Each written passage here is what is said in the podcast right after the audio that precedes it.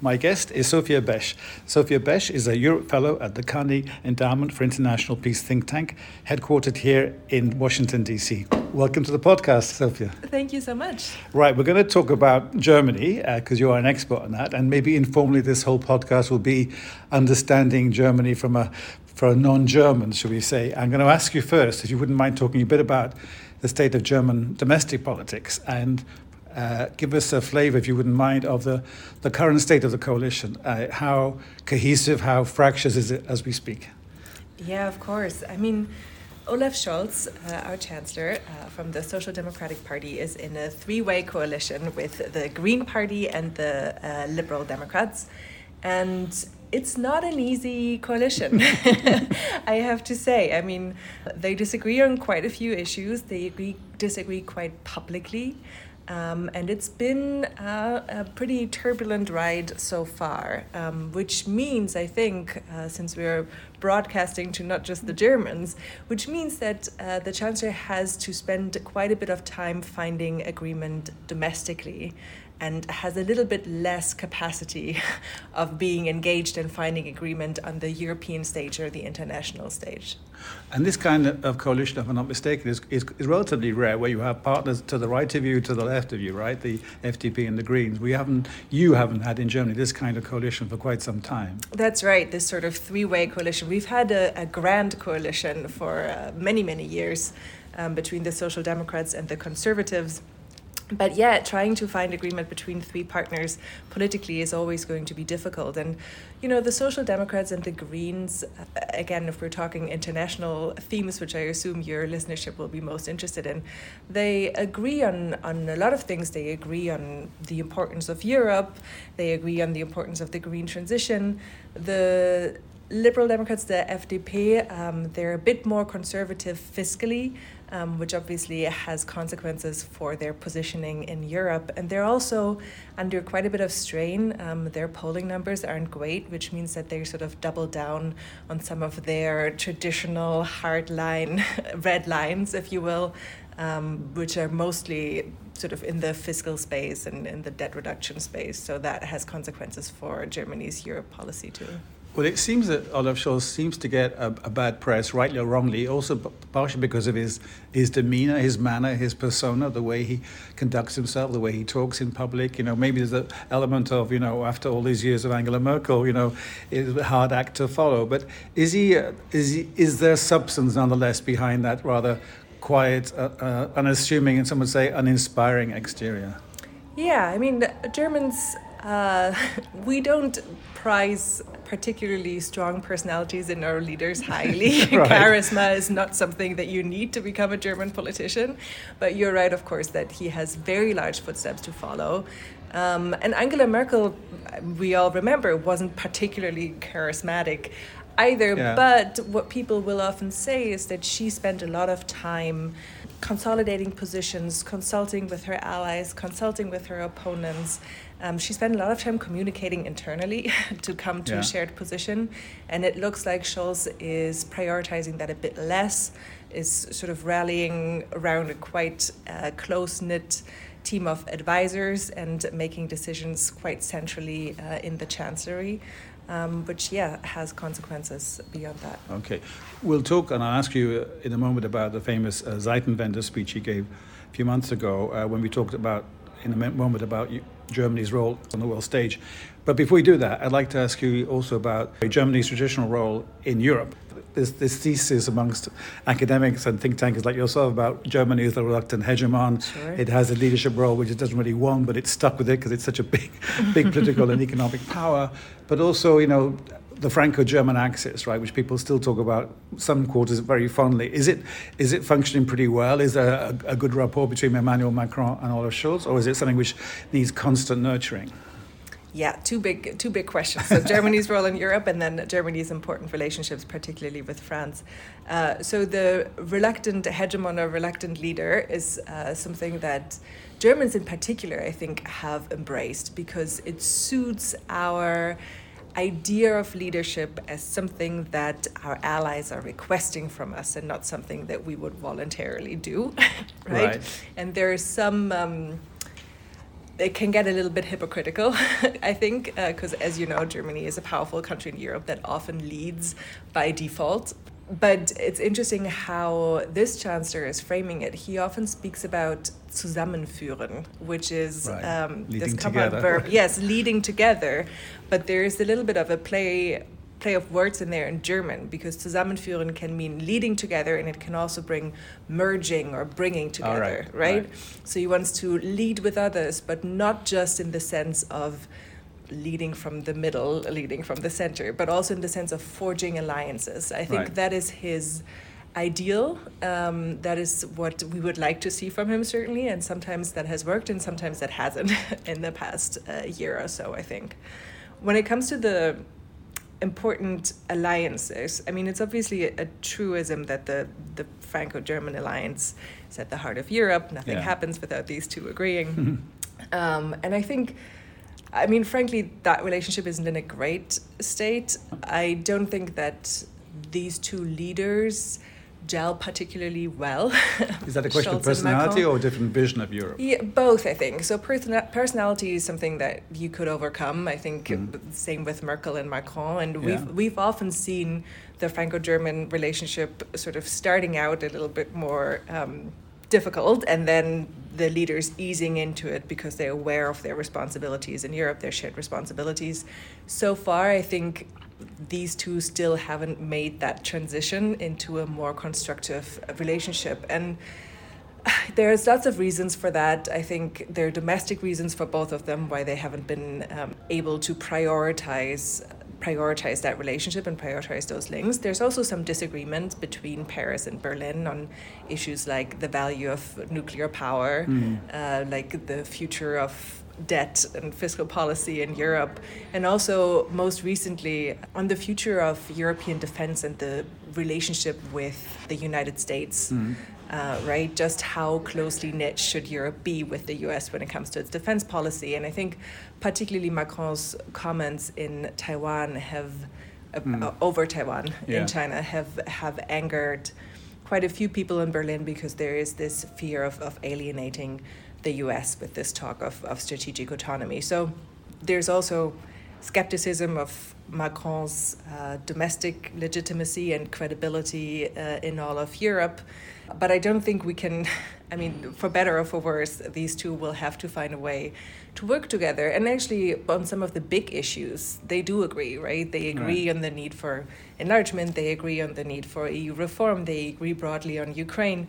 Um, so there's a basis there to work together. And I think there's also potential uh, in terms of investing in the people to people links that you need between Paris and, and Berlin to make this relationship work. We have a whole new set of actors in Berlin after, you know, 16 years of, of the similar people. So these people also have had to find find their footing uh, in their international relationships. I would just say one last thing, um, which is that sometimes I think we focus a bit too much on the Franco German relationship at the expense of looking at the other important relationships in Europe. One of them, I think, that is in a particularly bad state right now is the relationship between Germany and Poland. Okay. Um, and Poland, of course, over the course of the war in Ukraine, has really found its voice in, Mm. in Europe, and the concerns of Central and Eastern European states have become much more important.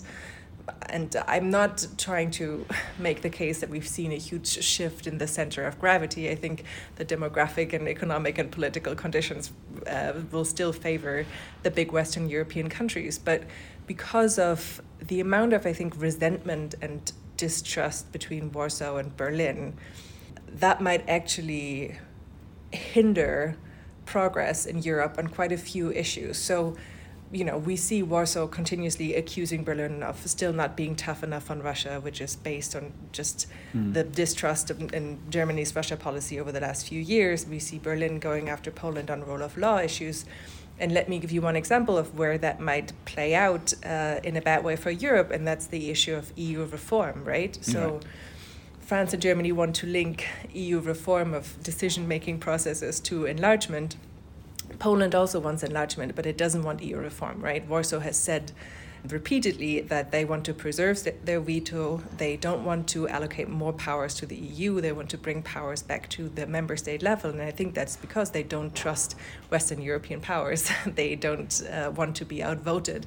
And if we don't manage to fix that relationship between Warsaw and Berlin and, and insert a little bit more trust there, then I think some of the big, uh, ambitious projects for Europe that Berlin and Paris are planning will be uh, will be hindered by that. Is that partially also the the sensitivity for Poland around uh, the vulnerability also for Poland around the issues of the rule of law itself? People tend to focus on Viktor Orban and Hungary, of course, but Poland is also in the in the firing line in some areas, no? Yeah, that's right, absolutely, and that is a difficult topic between Berlin and, and Warsaw, right? Because it's all overshadowed by the the Ukraine war and. Mm. The need, I think, rightly so, of Germans to prove that they have learned their lessons out of that. Mm. But at the same time, you know, we're, we're in DC here where Poland currently has a pretty good standing as the one European country that is investing sufficiently in yeah. defense, right? Right. Um, and Washington, we both know this, sometimes finds it easy to disregard certain things that yeah. they cared about before and zoom in on, on this one issue, right? So for Poland, they're currently zooming in on the country's role in uh, in the war uh, in Ukraine and sort of disregarding what they used to focus on more, which is the rule of law issues. Now, Berlin can't really do that. Berlin still has, um, with the Greens in particular, a, a, party in power that cares a lot about the rule of law, that cares a lot about democracy. And they're closely aligned, I think, with von der Leyen in the Commission's um, current going after Poland and Hungary on rule of law issues using the recovery fund. So right. these these things are, are in the way of a better relationship. And on this issue of reform and enlargement, you said just now that on the main issues. France and Germany tend to agree. Uh, this may be a bit of a side issue, It may maybe non-issue, but let me put it to you anyway. This this uh, concept of Emmanuel Macron, the European political community.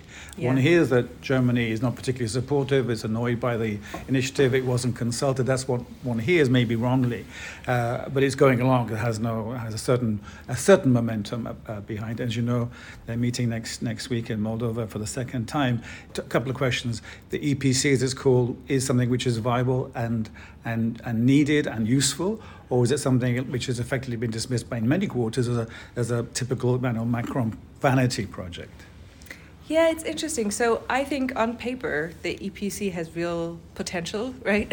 For a few reasons. Bringing in third countries, we all acknowledge that the EU's enlargement process doesn't work, right? It's, right. It's both, as my colleague Tom de Waal says, both too political and too technical, right? Um, and we've been leaving countries in these gray zones for too long.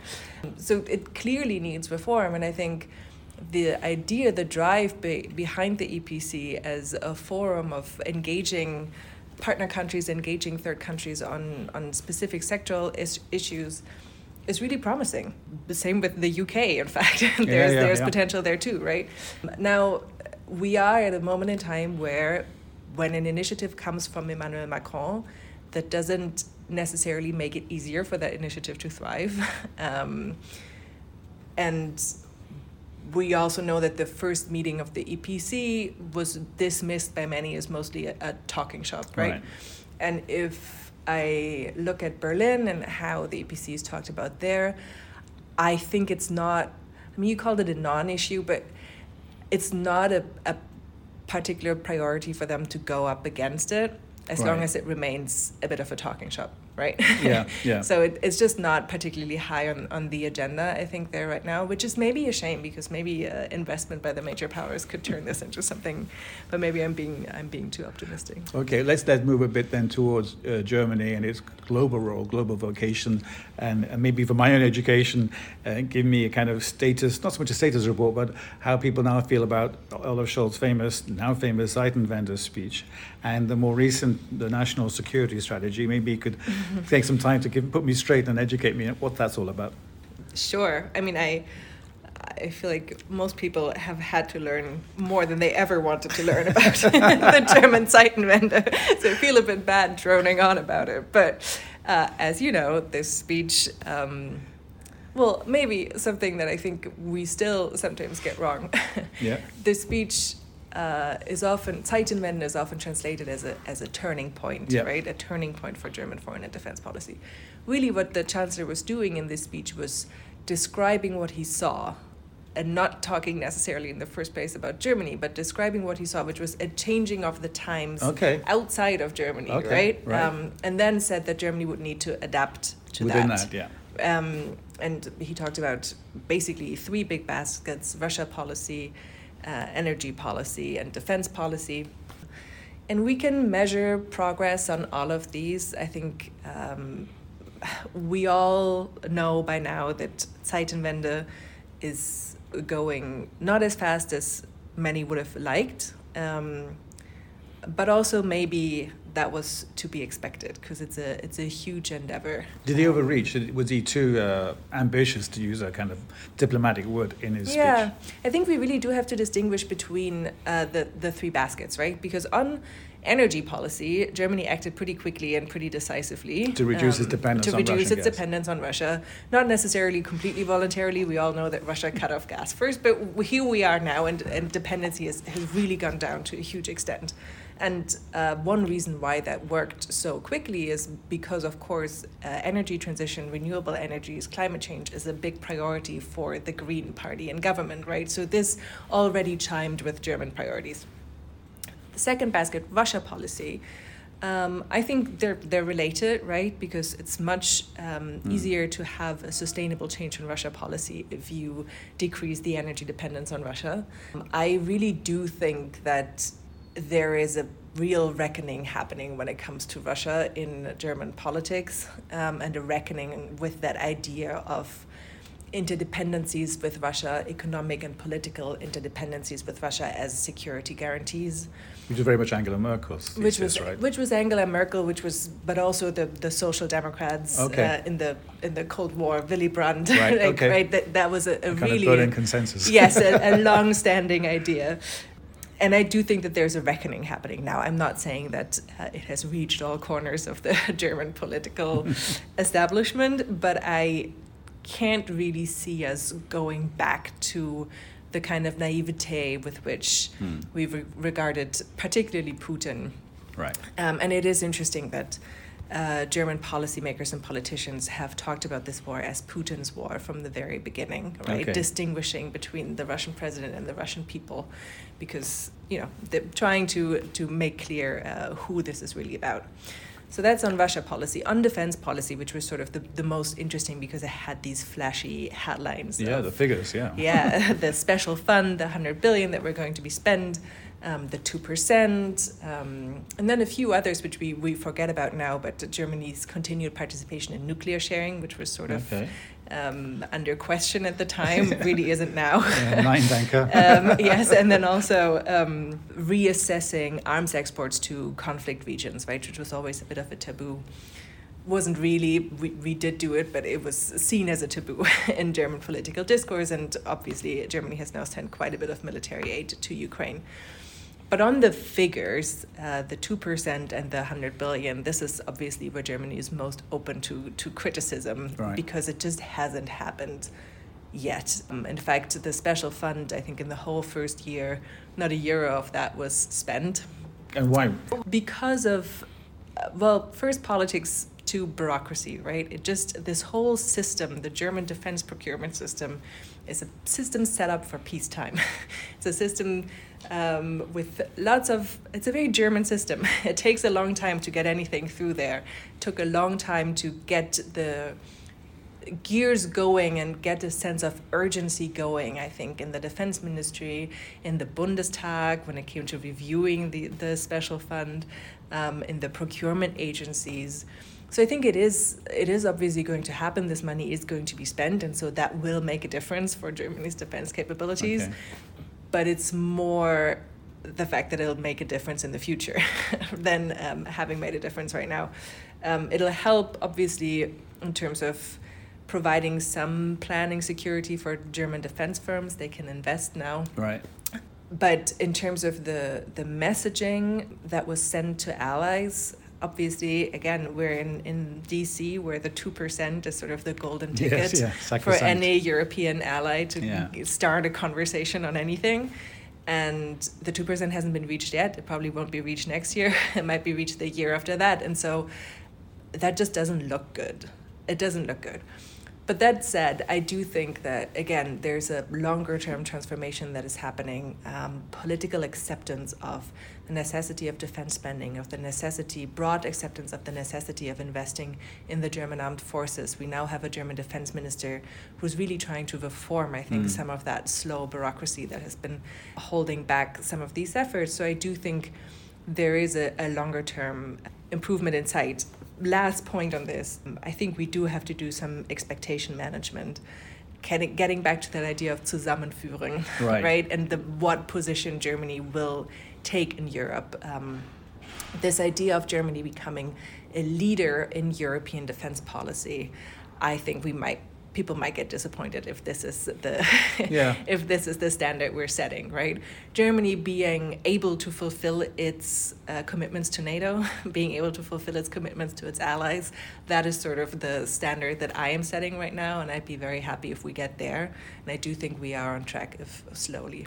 And and what about the state of german public opinion? Is is, is scholz and his coalition allies managing to bring public opinion with them, or the average German say, well, there's a cost of living crisis there, we can hardly afford food and heating, and then we are spending all this money on defense, or do people actually German citizens get it. The world has changed since February of last year. Yeah, I think public opinion is more stable in Germany and, and all of Europe actually right, yeah. than uh, many would have expected. They, they do seem to see uh, the point of what their leaders are doing, helped by the fact that the energy crisis wasn't as bad in Germany as some would have predicted. Um, energy prices have gone up, but nobody was freezing in their homes. So yeah. um, that certainly helped. Also helped, I think, by the chancellor's very cautious and careful communication, which is frustrating to his allies internationally, but which is, I think, directed and targeted at um, bringing along those citizens who you know lived this pacifist ideal for yeah. for, for many decades. So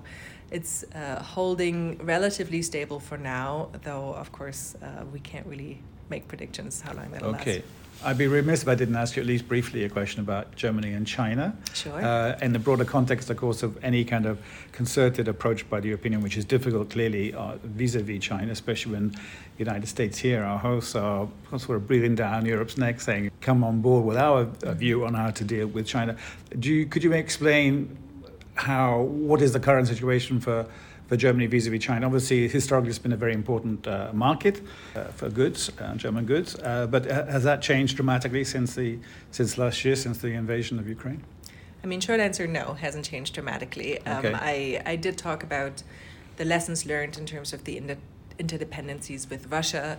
There were some here and elsewhere that I think we're hoping that Germany would apply those lessons to its dependencies with China let me just say that's a much more difficult equation. the dependencies yeah. are much larger. The threat perception is a different one, right, when yeah. it comes to China.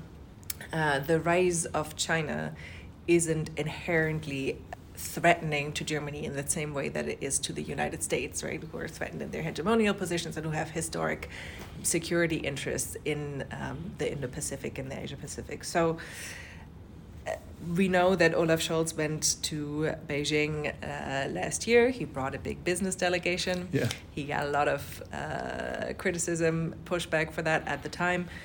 It's looking a little bit better in hindsight now that Macron went and did even worse. yes, right. so, um, uh, but I do think that there is, in all seriousness, a real conversation happening, a constructive and controversial conversation happening in Germany domestically on China, which I think is, is very productive, honestly. There's okay. there's been a lot of pushback over some of the decisions that Scholz was criticized for, like greenlighting the COSCO investment in the Hamburg harbor. There was pushback by almost everyone in his cabinet.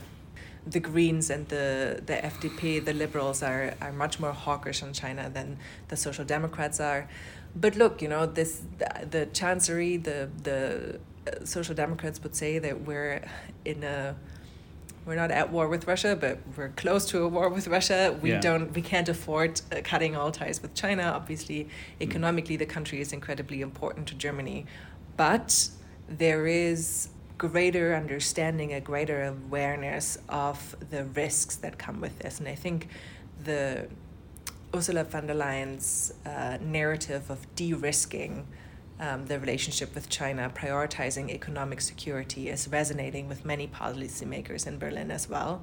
Um, and there's a, a, few sort of low hanging fruits that you can. Yeah.